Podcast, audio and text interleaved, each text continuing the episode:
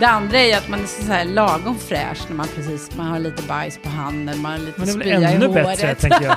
Det är ännu bättre. För att man inte är så uppstyrd då. Ja, men då ser man ju folk för vad de är.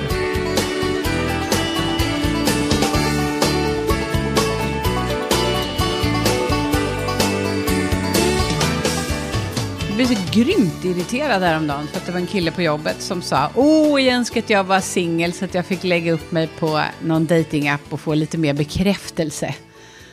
Och jag bara, vad menar du? Ja, men man får som bekräftelse i datingappar. Och då tänker jag, dels sa han det, sen har det varit rätt mycket snack om dating. P1s program Kropp och Själ har pratat om det. Då pratar de om att det är bekräftelse, att många använder nätdating för bekräftelse. Eh, vi ska ju vara med i Malou efter tio och då vet jag att där ska det också pratas bekräftelse.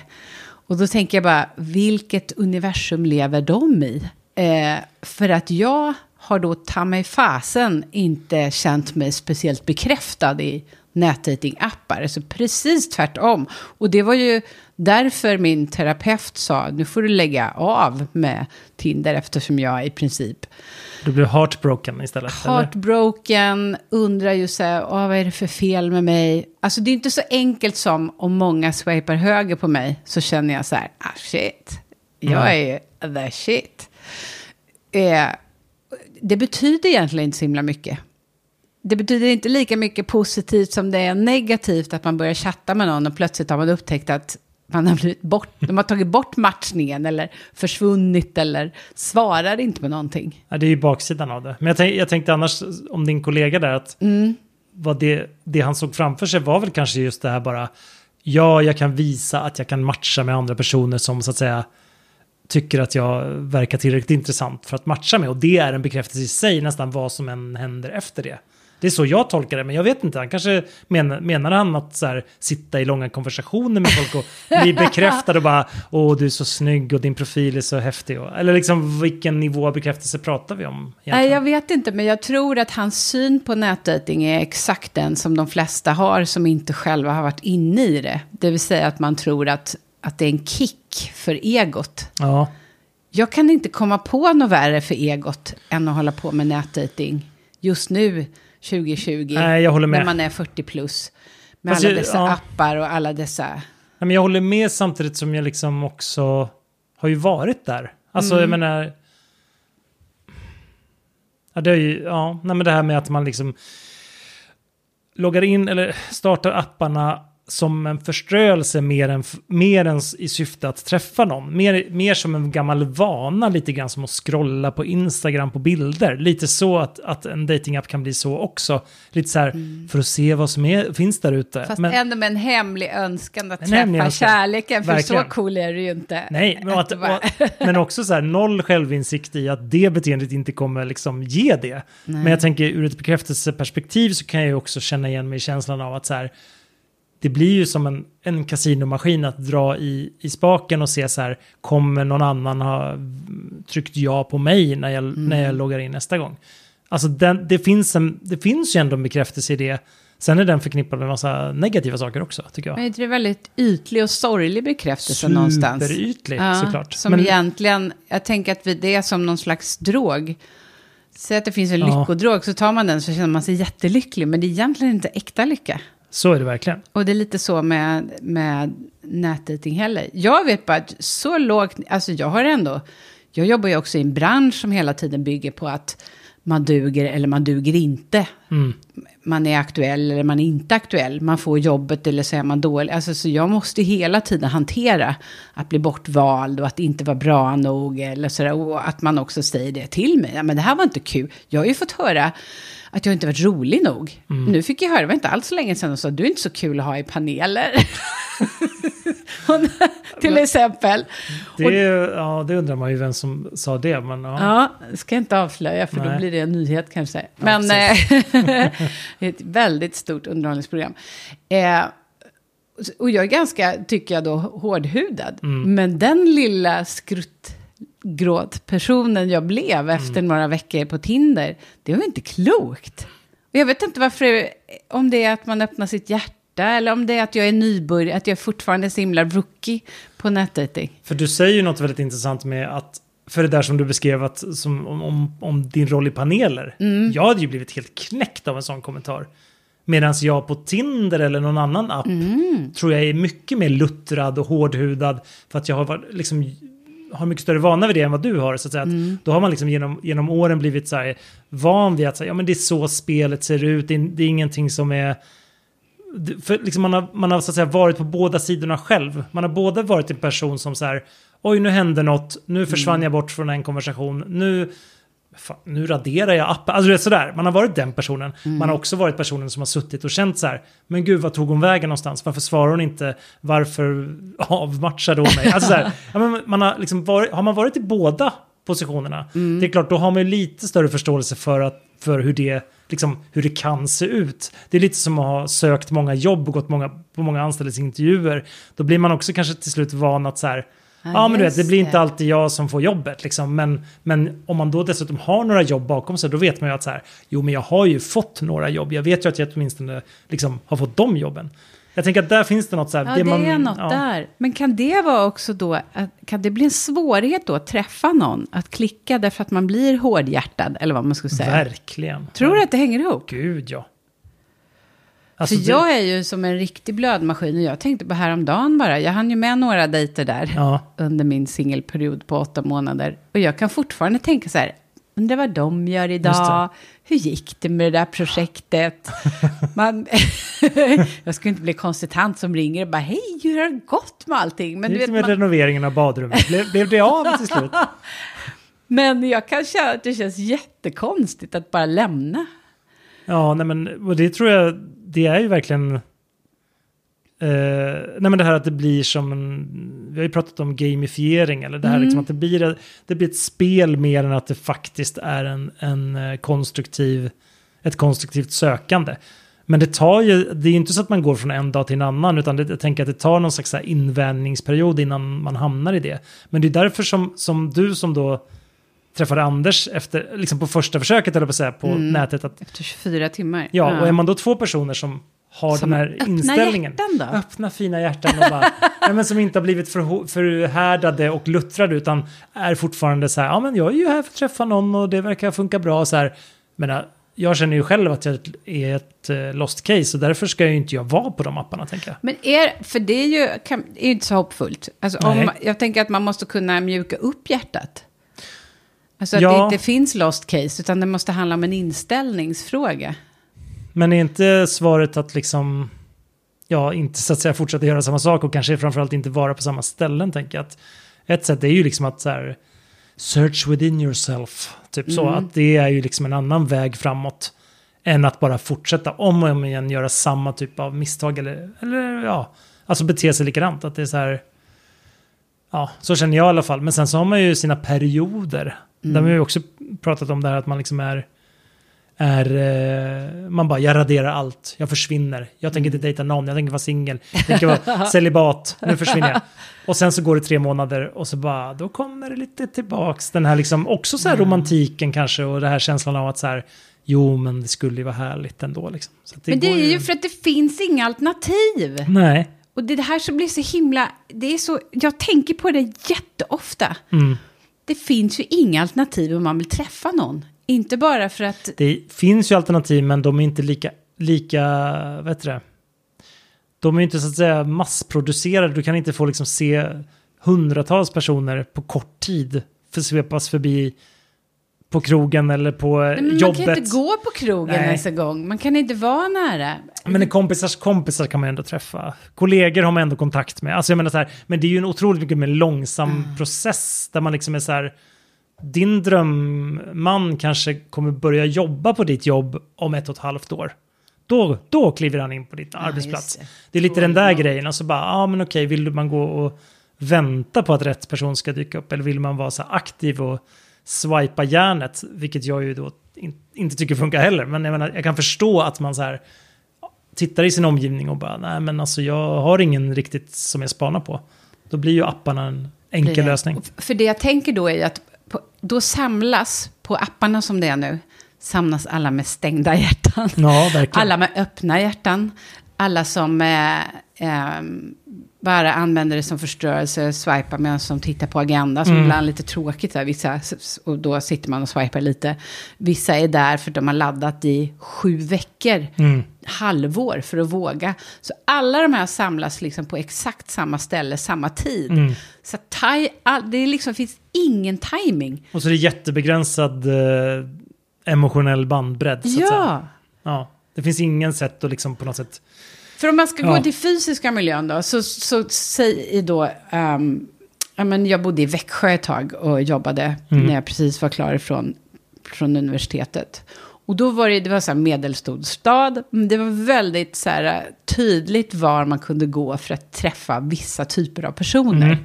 Alltså Stadshotellet var ett ställe, man kunde gå på en rockklubb, man kunde... Det är ju lite som att urval, en typ av urval var redan gjort då. Det vill säga att man visste ungefär vilken ålder och vilken typ. Man hade ungefär någon slags... Man visste också, där gick vissa bara för att hångla lite och kanske ha något one night stand. Här så var det mycket mer seriöst. Det gjorde ju att man åtminstone var lite mer in tune, alltså lite mer samstämmig på något sätt. Man hade lite mer samma frekvens än som det är nu, där man bara kastar in. Det är ju helt Sen galet. finns, det ju, sen finns det ju såklart en massa signalmarkörer i datingprofiler också. Men då måste man ju lära, kunna dem. Ja. Det finns ju inget, det blir jag så förbannad på, det finns ingen ordlista. Men om vi gör den här jämförelsen om, Ja. du, om du till exempel innan pre-corona då, när man Mm. kunde gå ut. Även i Stockholm finns det ju så att säga rockklubbar och jazzklubbar och Mm. olika typer av ställen. Man kan gå på Berns, det har ett klientel. Man kan gå på Stureplan, man kan gå på någon sunkhak på Söder eller vad det nu kan vara. Mm. Man vet ju så här, jag kommer antagligen träffa på lite olika personer där. Men så det där finns ju även i, i, eh, i storstan. Absolut. Men, men liksom, men sen det jag tänker är en åldersgrej också för att det där, ja, för det är också så här, ja men kan man se dem den uppdelningen i vår ålder, alltså mellan 40 och 50? Nej. Så här, vad, är, vad är så att säga, de här, för det du beskrev också i småstaden är ju också lite så här ungdoms... Ja, det är helt sant. liksom, ja. Nej, nu har vi olika öppna förskolor, ja, precis. Nu står man i föräldrakön och... eh, fotbollsklubbar. Ja, inte helt fel med frånskilda föräldrar i en, eh, Nej. i en fotbollsförening kanske, eller fotbollsklubb kanske. Faktiskt, om man ska vara ärlig. Men då finns det två problem där. Det ena är att man inte vet om, det, om man har en relation eller inte. Nej. Oftast så vet man att de som var singlar gick ju oftast ut och de som var par gick inte ut back in the days. Det andra är att man är så här lagom fräsch när man precis, man har lite bajs på handen, man har lite Men det är spya i ännu håret. bättre, tänker jag. Det är ännu bättre. För att man inte är så uppstyrd då. Ja, men då ser man ju folk för vad de är. Jag tänker att du behöver inte, du behöver inte gå fram till någon annan förälder på, i en förening och säga är du singel? Utan det man gör är ju såklart att man gör sin, sin research and intelligence Mm. och kollar upp lite så här, okej hur ser det ut? Man kanske addar varandra på Facebook eller det blir digitalt ändå. Men, men eh, ja, nej men så här jag tänker att ja, nej men det är ju, ja, nej men vi är ju överens om att apparna inte så att säga Nej, gör det lättare vi är egentligen. överens. Det är helt otroligt. Ja, det är det, tror jag är nästan första gången någonsin. Från, Och eh, precis, vi började podden i somras, båda blockade eller förbjudna från Tinder. Mm. Där var vi liksom, där var vi, där är vi fortfarande någonstans. Ja, på Ja. ett sätt. Ja. Men jag, ja, och då blir det ju lite, det är där det suger till lite i magen, tänker jag, när man tänker på oss 40-plussare och dating. Mm. Alltså det är ju inte, det är inte helt enkelt vad man ska göra. Och det, det som är väldigt märkligt i det är att jag träffar nästan ingen som tycker att det är raka vägen, det är här, det är bara att köra. Alla känner sig ensamma och Ja. rätt misslyckade. Ja. Och med tanke på hur många singlar vi är i Sverige som är över 40 så är det helt galet. Mm. Hur kan vi sitta och vara ensamma? Nej, men det är ju, vi är ju, datingsituationen i sig är ju ensam också. Ja. Alltså man är en person som träffar en person. Man, det är verkligen ingen gruppaktivitet. Det, det var ju det förr liksom. Min teori är att idag så är vi... Vi agerar som om vi inte tillhörde en flock. Mm. Att det, det har blivit så poppis nu att prata om så här att vi var flockdjur på savannen en gång i tiden. Men om vi utgår från att vi tycker att det stämmer, att det var så, det var, det var så vi liksom blev människor och det är både genetiskt och biologiskt så, så har vi liksom gjorts för att hänga ihop i den här flocken. Där vissa är ledare och andra är... Su superstarkt socialt tryck liksom. ja, och samlare. Och man, det finns, alla har liksom sin roll i den här flocken. Så idag så lever vi som vi, vi inte har någon flock alls. Men hela vårt sätt att vara och vilja, våra behov är liksom formulerade utifrån att vi är i en flock. Jag, kan, jag, kan, jag har tänkt mycket på det där, om det kan vara en, också ett... Någonting som gör att det blir snedtändning hos många av oss. Det vill säga, i en flock. Det behöver inte vara en flock. Det kan vara en familj, ursprungsfamiljen. När man har syskon och mamma och pappa och mormor och morfar och man bor nära varandra så är ju inte det... Det första man tänker på är så här, jobbigt. Åh, vad jobbigt. Det är så mycket som är jobbigt med att vara med andra människor.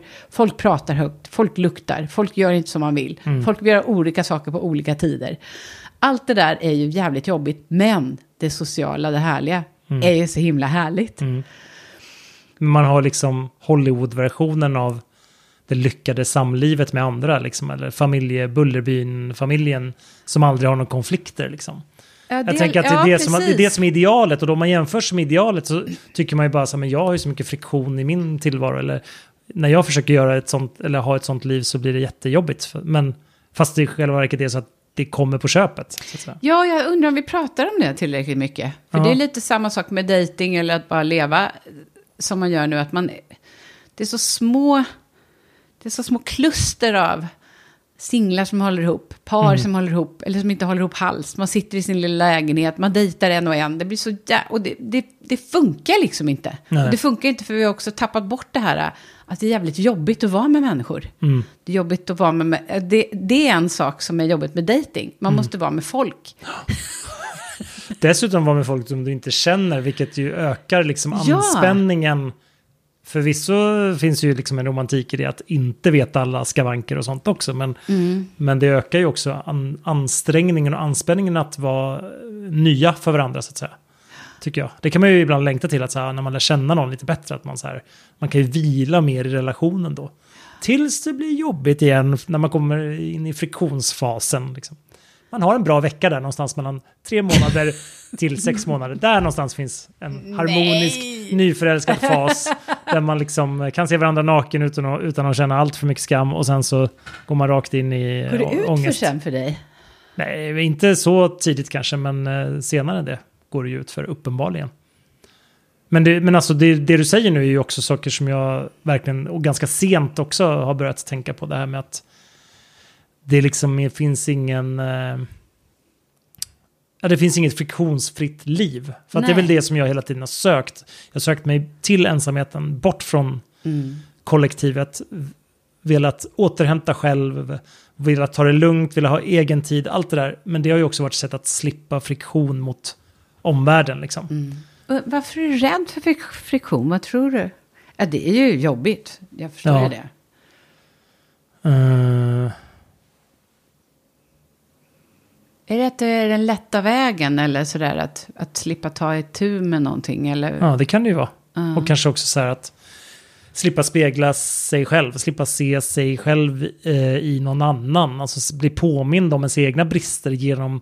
För det är ju inte som att man bara står och tittar på någon annan och tycker den gör dåliga saker, utan det är ju lika mycket att man inser ju bara, ja just det, det där var ju inte så jävla smart, det man själv gjorde, eller man ser ju sina egna brister för att det påverkar ens omgivning. Mm. Och då vill så här, ja men det är ju skönare att ligga helt själv eh, ensam hemma och inte tänka på vilka brister man har. Alltså typ så. Ja, just det. Nu, tänk, jag- nu tänker jag ju högt här, det här är ju ingen djup analys så att säga, men jag tänker ju liksom att det är så man, eller jag fungerar då, att jag liksom vill dra mig undan från, från exponeringen. Men det är samma typ av självbedrägeri som jag har hållit på med i mitt liv. Där jag har tagit en partner, jag ska inte säga vilken som helst, inte alls så. Men jag har stått ut med väldigt mycket för hellre ha någon som ligger bredvid så jag slipper möta mig själv. Ja. Än att ligga själv och möta mig själv. Ja. Men det är inte så, ja, då, är vi liksom, då är vi lika fast helt olika. För att jag menar, jag, jag, vi båda säger att vi inte vill möta oss själva. Eller Ja, hur? För du trist. sa ju det nu. Ja, ja, och, jag sa, och jag sa samma sak, att Ja. jag möter mig själv när jag, speglar, när jag speglas I hos andra. andra. Då möter Ja. jag mig själv. Annars så är jag liksom lite mer tillfreds som jag är helt själv. Gud, vad intressant. Därför när jag tänkte på det här med bekräftelse och hur alla, hur man liksom har slängt det som att ta gruskorn och så slänger man ut i rymden. Lite så Ja. är det så här med datingappar.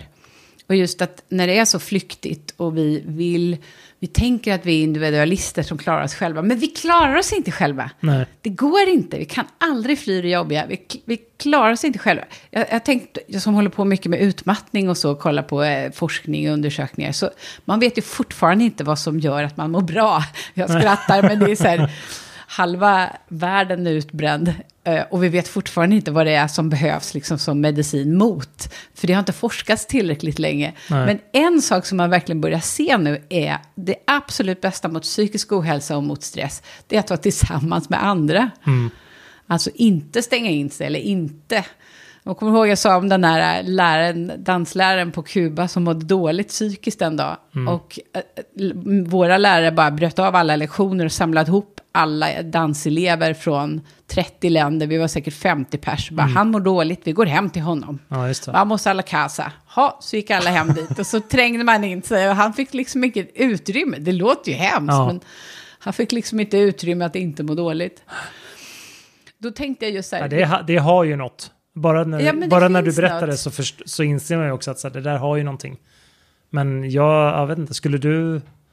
men hade tänk, han, men jag vill, jag vill veta mer om den här kubanen, så här. Ja. Men skulle den personen då, alltså så här, för jag tänker initieringen av det där att man måste ju också säga till flocken Mm. att så här, ja hallå allihopa, jag mår lite dåligt. Det är ju den första grejen som händer innan du ens kan få det där stödet. Nej, Och jag, tror han ringde in och, och sa, eh, ja, men jag, mår inte så, då- jag mår inte så bra så jag kommer inte idag. Nej, just det. Och då var det någon som sa där, och de hade ju det i system. Ja, just det. Alltså när någon, där vi i Sverige tänker han mår inte så bra, vi låter den vara i fred. Mm. Så var det precis tvärtom, åh han mår inte så bra, vi måste hem dit allihop. In your face! in. För, för det, det andra jag tänkt på med, då med, med nätdejting, det är att när de, har, när de har, vad heter det, när de stänger Big Brother, ja, just det. Eller Robinson, Robinson, Ja. Mm. alla de här där de låser ihop folk så att de inte har något val, då träffar folk varandra och blir kära. Mm. I alla fall, eh, inte alla, men Nej, men Något många par i hittar varje sin säsong. kärlek där. Och rent statistiskt borde det vara helt omöjligt. ja. Men då är det där igen, man blir en flock. Mm. Man inser att okej, den här personen är kanske inte bara härlig, den är jobbig också. Men alltså, det finns en helt annan.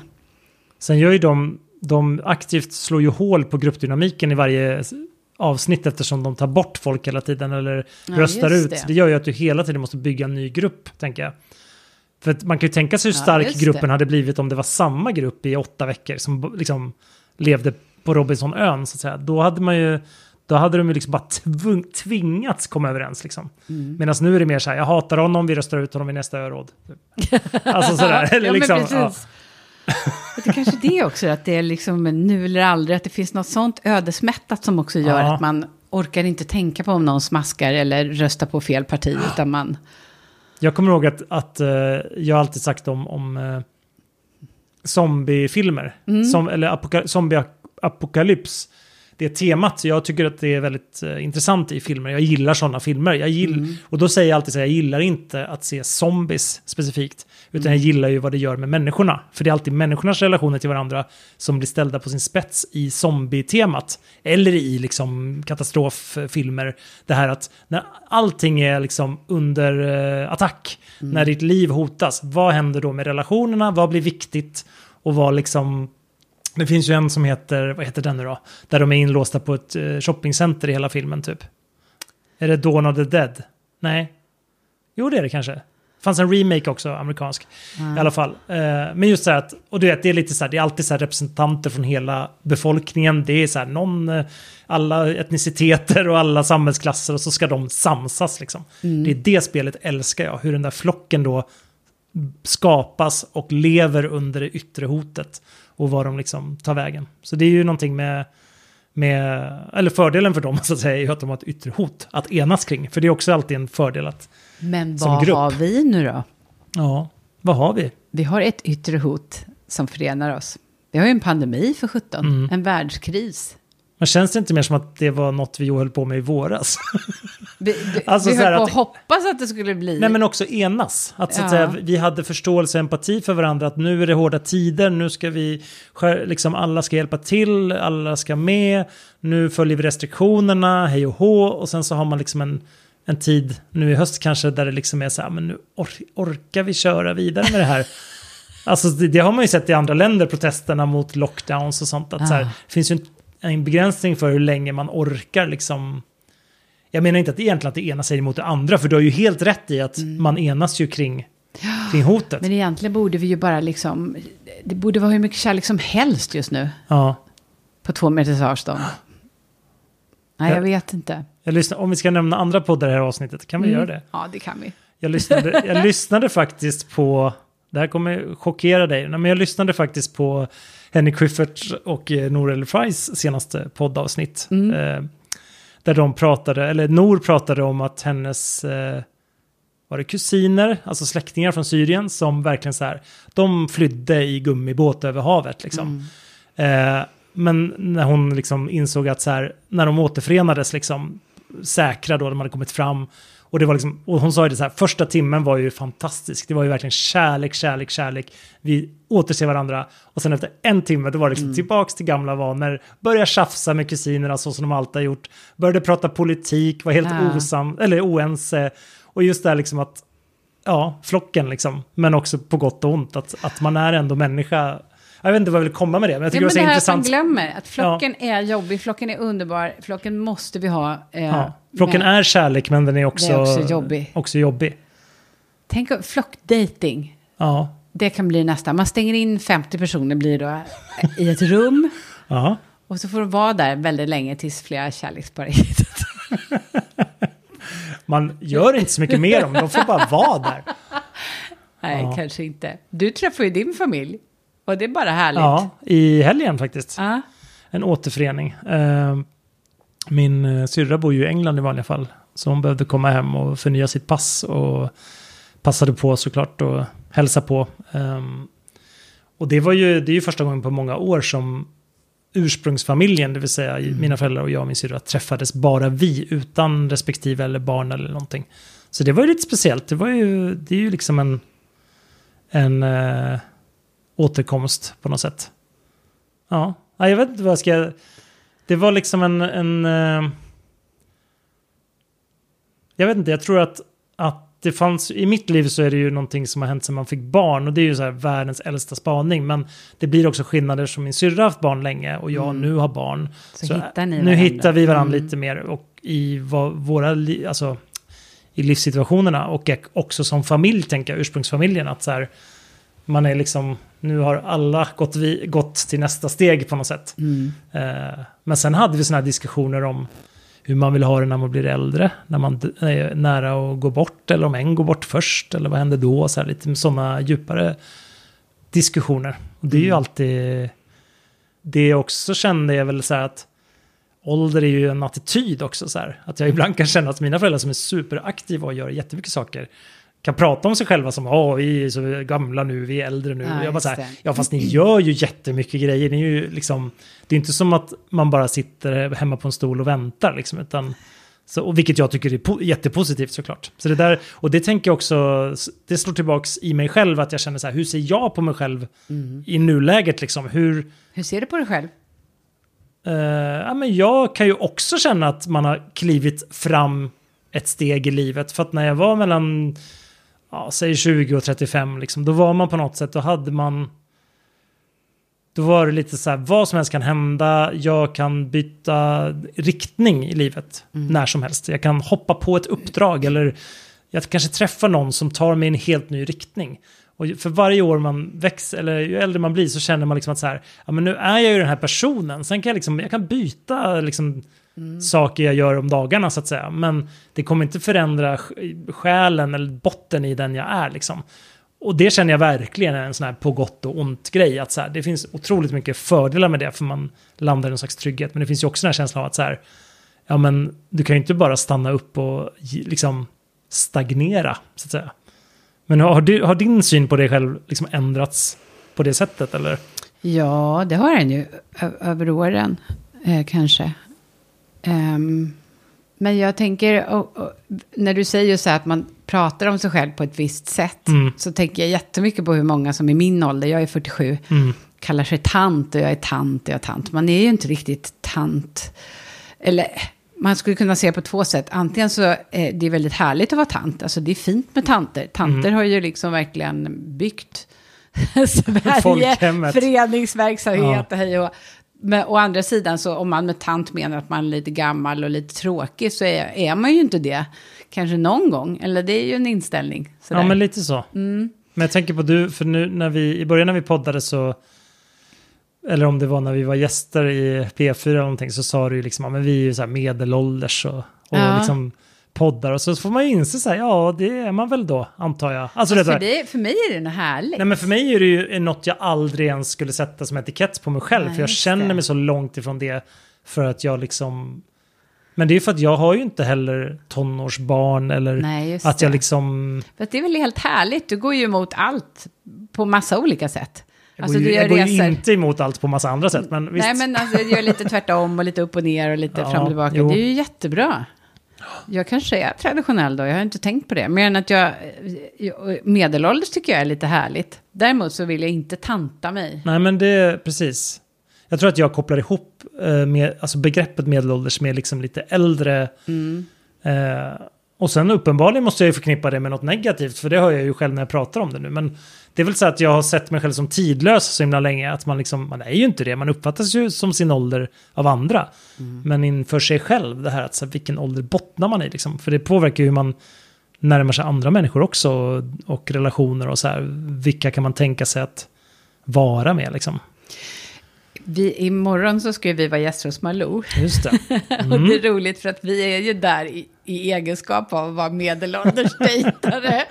Ja, jag får bara bita ihop och acceptera mitt öde som, ja. Är du nervös? Vi har mass, det är 20 minuters taltid, det är väldigt mycket för att vara tv. Ja, det är det faktiskt. Eh, för er som inte brukar vara med i tv då, så får man ju säga det. Ja, det är ju otroligt långt. Sen brukar det ju alltid kännas snabbt när man är eh, klar med det.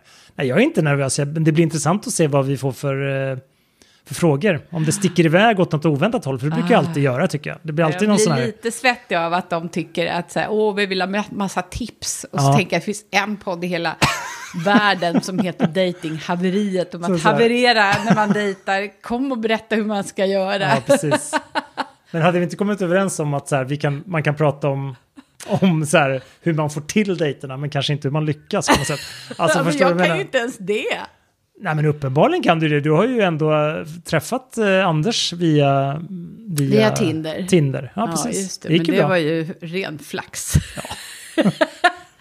Det var ett olycksfall i arbetet. Nej men det var väl, ja, mm, vi får se vad som händer. Ja. Jag är inte orolig för... äh, Jag vill på att säga, jag är inte orolig för oss, jag är mer orolig för programmet. Nej jag ska bara. För Dejting-Sverige. Ja precis. Du, nästa avsnitt är avsnitt nummer 20, så jag tänkte vi ska göra om succé. Succépodden, poddavsnittet. Ja. också. Frågeavsnittet. Ja, Ställ frågor. ställ Privat, frågor. personligt, upp och ner, bak och fram. Hur ställer man frågor Karin?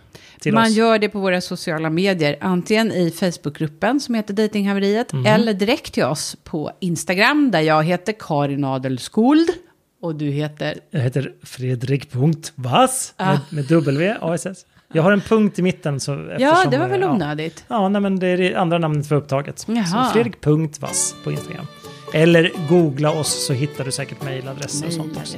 Kan ringa? Nej, kanske Nej, inte ringa. nej, Nej, usch, nej, nej, förlåt. nej, förlåt. Ring inte, eh, men skicka gärna meddelanden i valfri kanal, så kan Ja, säga. och ställ massa frågor, det blir kul. Ja. Hello. Tjolå!